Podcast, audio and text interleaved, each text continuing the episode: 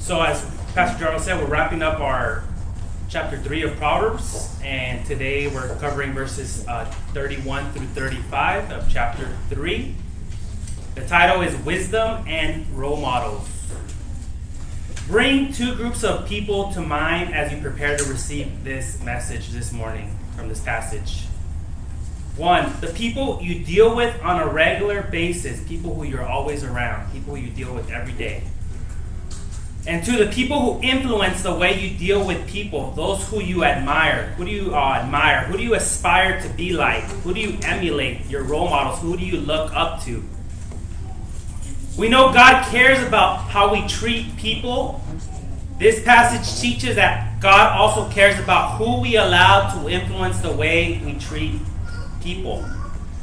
So, the big idea this morning is don't emulate those who mistreat others. Don't emulate those who mistreat others. If you're able, please stand for the reading of God's Word this morning. We're in Proverbs chapter 3, and we're going to be reading verses 31 through 35. God's word says, Don't envy a violent man or choose any of his ways, for the devious are detestable to the Lord, but he is a friend to the upright. The Lord curses on the household of the wicked, but he blesses the home of the righteous. He mocks those who mock, but gives grace to the humble. The wise will inherit honor, but he holds the fools to dishonor. This is the word of the Lord. Let's pray. Lord, we thank you for the gift of your word, and as we think on these things, open our hearts and our minds to hear you. Amen. You may be seated. So, first, a quick review in verses 1 through 12 for those who haven't been showing up, uh, but those maybe who are, are barely tuning in online and haven't caught up to our, our sermon series on Proverbs. Verses 1 through 12, we saw that if we want to experience life to its fullest, we must trust the Lord with our whole heart and with our whole life. These poetic uh, couplets of commands for us, followed by the benefits of wisdom, lay, up, lay out for us the compelling call to pursue wisdom and to obey God's commandments. We pursue wisdom, but we also obey God's commandments. In verse 1 of chapter 3, and we're just doing a quick recap, it says, Keep my commandments. Verse 2 says, Life and peace shalom will be given. Verse 3 Don't let go of steadfast love and faithfulness. Verse 4 Favor and success before God and people. Verse 5 Trust the Lord. Verse 6 Straight paths get you to your goal. Verse 7 Fear the Lord, healing and refreshment. Verse 8. Verse 9 Honor the Lord, more health to use for no more wealth to use for him. And finally, don't despise discipline, verse 12. It's a sign of his love. We are commanded to know God's word, to know his love, to trust him, to know ourselves, and to worship him with our best. When we fail to do that, he will lovingly discipline us and bring us back to him, as Pastor Jarrell preached a few weeks ago. Amen connecting to Hebrews chapter 12, verse 1 through 11, which you should always, you know, go back to that if you want to see how God disciplines us as children. The next section, Proverbs chapter 3, verse 13 through 20, speaks of the, the beauty and the value of wisdom. The person who finds wisdom and gets understanding about how life works has greater wealth than all the gold, silver, and jewels they could own. Wisdom creates a culture of life in this world that is filled with so much death. Wisdom enriches all of us who find it, not just in the days of length, of, uh, but also the quality of those days. Verse 16 of chapter 3. The reference in verse 18 to the tree of life is a very provocative. This causes us to think about the tree of life in the Garden of Eden in Genesis chapter 3. This image suggests more than the long life, but eternal life, being in the presence of God. As long as you embrace the tree of life, in order to prevent to prevent Adam and Eve from extending their lives in judgment in perpetuity, they had to be to be ejected from the garden. The removal provided the opportunity for God's plan of redemption to be filled ultimately in the life, death, and resurrection and the ascension of Jesus, the promised seed of Eve in Genesis chapter 3, verse 15. Now, through Jesus, who is our wisdom, we have the con- we have the contact with the tree of life. and can look forward to a future where there will be with God again in his glorious garden and in the new heaven and the new earth. Verses 19 to 20 shows us again that wisdom matters to God and was used in creation. Proverbs chapter 8 and, and John chapter 1. Creation is ordered, not is not random. The fact that God created all things is why we are able to discover the logic and wisdom of how things work in the world in the, in the realm of science and medicine. Recognizing wisdom in creation should make us want to pursue wisdom and study creation. In past, Christians were often leaders in medical and scientific discoveries, and I believe we need to encourage believers to pursue being the best scientists and the researchers. It doesn't go against each other, it goes together. Because God created everything, right? All truth points to God. Amen? And the last section, uh, ver- uh, verses 21 through 35, unpacks what it looks like to trust God with all of your life. God's wisdom provides personal safety, verse 21 through 26. Pastor Ray Ortlund writes As we grow in wisdom, God protects us from the landmines that sin has hidden in the world. In addition, verse 26 reminds us that the Lord will be our confidence and companion protecting us. This idea is throughout the Bible and it accumulates in the incarnation of Jesus who is with us no matter what we face. Let's go to Hebrews chapter 13, verse 5. New Testament.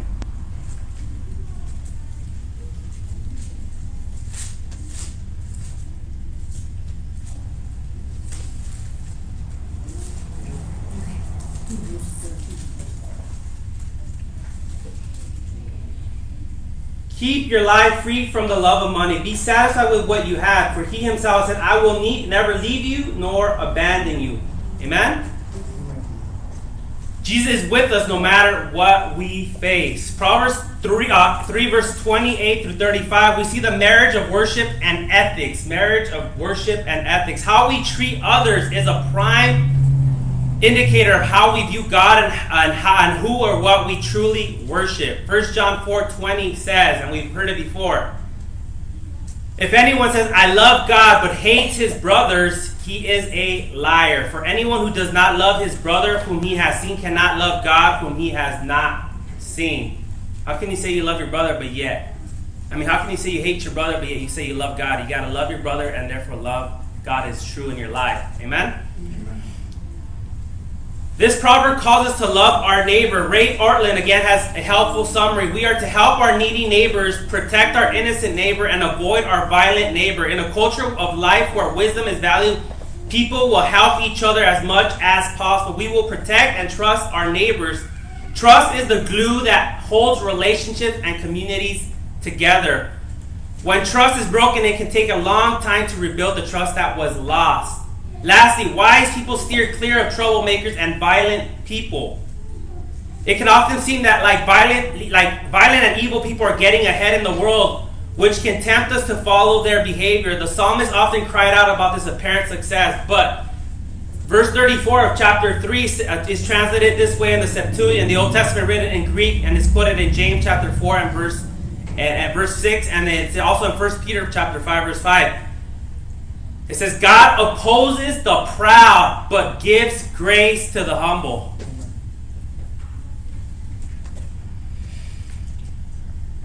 Wisdom fosters an abiding trust in the Lord that emboldens us to love others. Wisdom fosters a proper humility as we know and fear the Lord and all his beauty and holiness and understand our own limitations and tendency to self trust and self reliance. So let's read verse 31 of chapter 3 again as we dig, dip in, dig into in the text. Don't envy a violent man or choose any of his ways. Hmm. Though violence makes us think of physical aggression, in Proverbs it has a broader meaning general mistreatment and abuse of others. Of course, no one thinks they emulate people who mistreat others, but Scripture teaches that it is a common temptation. To better understand man of violence, let's sketch a portrait based on the rest of this passage. A man of violence can be what? Withholding, verse 27 and 28. Purposely holding back the good that he could do for others. Verse 30, uh, 29 malicious, purposely hurting others.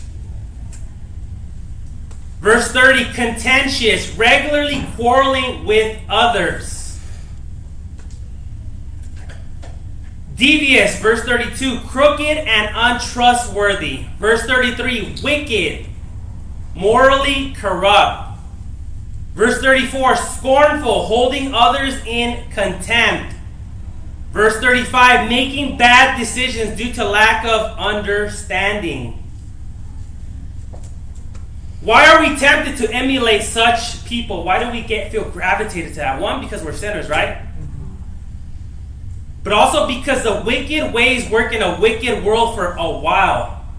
Let's go to Psalm chapter 73.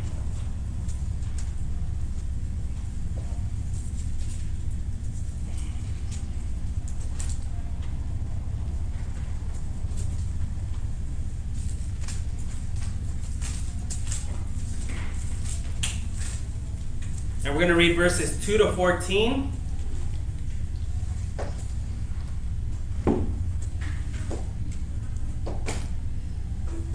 But as for me, my feet had almost stumbled, my steps had nearly slipped, for I was envious of the arrogant. You guys see that? When I saw the prosperity of the wicked, for they have no pangs until death, their bodies are fat and sleek.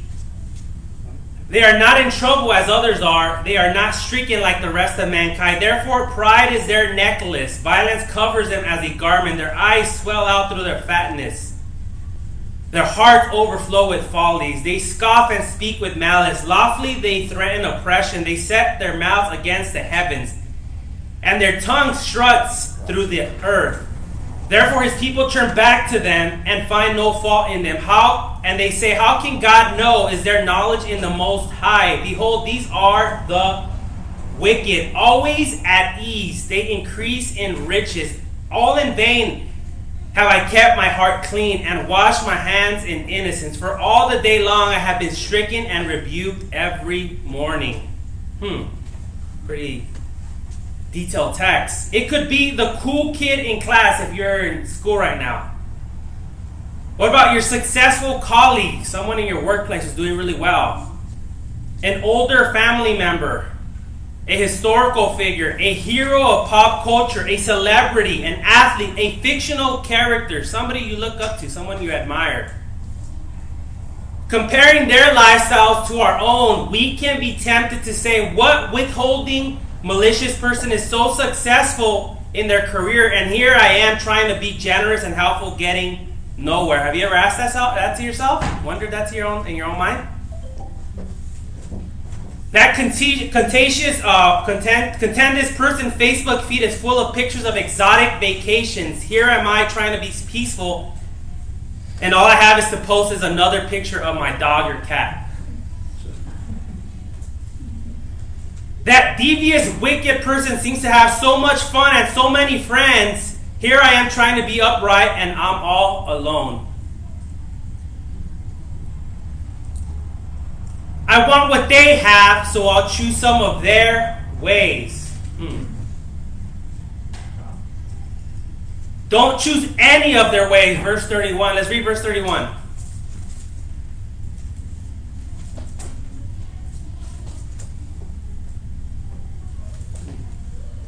Don't envy a violent man or choose any of his ways.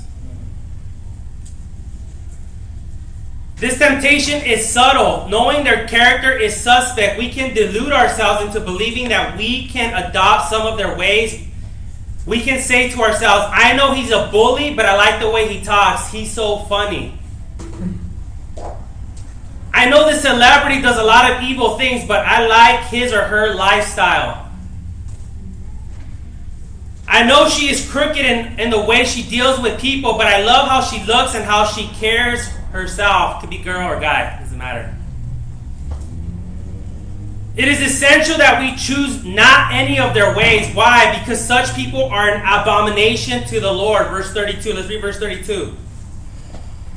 For the devious are detestable to the Lord, but he is a friend to the upright. He finds them morally disgusting. That's why he relates to them in ways described in verse 33 to 35. It says in verse 33, His curse is on their house. Verse 34, He is scornful towards them. Verse 35, He promises they will be put to shame. Violence is, a, is as repugnant to the Lord as vomit is to us. You guys ever seen vomit? It's nasty, right? Get away from me. That's disgusting. That's how it is to God. We cannot pick little bits of behaviors of such role models. All their behavior is contaminated by their mistreatment of others. So, what is our response? How do we deal? How do we move? How do we act? How do we respond to all of this? We must acknowledge our own failings. We're all failures, we're all sinners. None of us have done right. And turn towards Jesus. Amen? amen Not one of us can claim to be perfectly clean here. Raise your hand if you're clean. Nobody, right? This is why we need Jesus Christ. He is the wisdom of God. Let's go to 1 Corinthians chapter 1.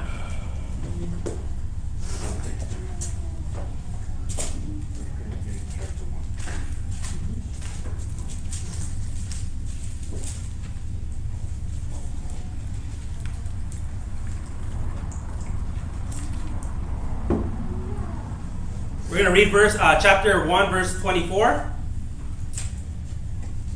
Yet those to those who are called both Jews and Greeks, Christ is the power of God and the wisdom of God. And we go down to verse 30.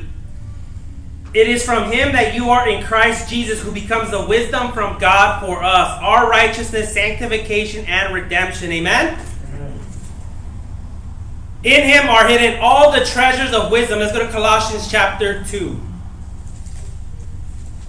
And we actually preached through Colossians here. One of the first books we, we went through here at the Acts Reformed Church. Chapter 2, verse 2 and 3.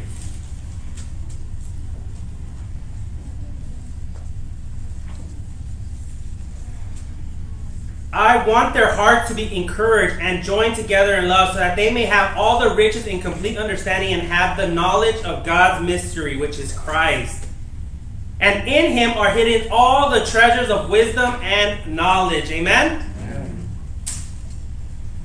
He, Christ, is the fulfillment and embodiment of this passage. He is perfectly generous, perfectly good, perfectly peaceable, perfectly upright, perfectly righteous, perfectly humble, and perfectly wise. Amen? The awesome promise of Christianity is that when we trust in Him as our Savior and Lord, we are cleansed and forgiven of our sins and failures. Jesus transfers us. Amen? Being an ab- abomination to the Lord.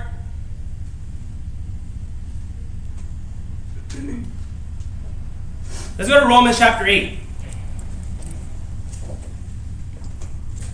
verse 29.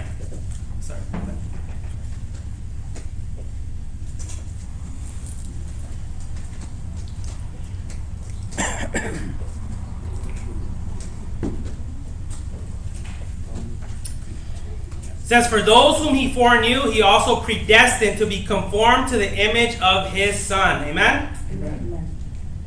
As Christians, our destiny is to become like Jesus. Our lives are to become who we are in Christ. Therefore, when we are tempted to emulate a man of violence, we can remember that in our hearts. That's not who I am. In Christ, God views me as upright, as righteous, as humble, and as wise. That's my identity now, and that's who I am becoming. So, based on who we are in Jesus Christ, let's never emulate those who mistreat people. Let's always emulate our Savior and Lord Jesus. And He, His righteousness is covered upon us. We are made righteous because of what Christ has done on the cross, paying for our sins. So, being an abomination to the Lord, to being His confidence, His close and intimate counsel. From God's curse to God's blessing, from God's scorn to God's favor, from disgrace to honor. Amen? So again, a reminder, let's never emulate those who mistreat people. Those people on TV are celebrities, athletes, or colleagues who are doing successful. Those who are doing well, but maybe doing wicked and evil things. Let's not follow their ways. Let's follow Jesus' way. Let's follow God's word's way. And try and, and we're justified by what Christ has already done on the cross, but we're to be worked on our sanctification through the Holy Spirit that indwells us, that helps us to live lives of holiness and of obedience to His commandments. Amen. So let's pray. Heavenly Father, through the power of the Holy Spirit that dwells in and through us, and our belief in Jesus, our Savior and Lord, inspire our heart to seek you and to and seek your word daily. Grow us individually and together as we seek the peace of your presence. Help us walk faithfully and fiercely after Christ, reflecting his love, which is what we're called to do is to love you, God, and love other people. May we always lift our progress up to you, who holds the honor and glory for who we are and what we do. Use our lives, Lord, to reach those who desperately need to know you and love and let us love them. In Jesus' name we pray. Amen.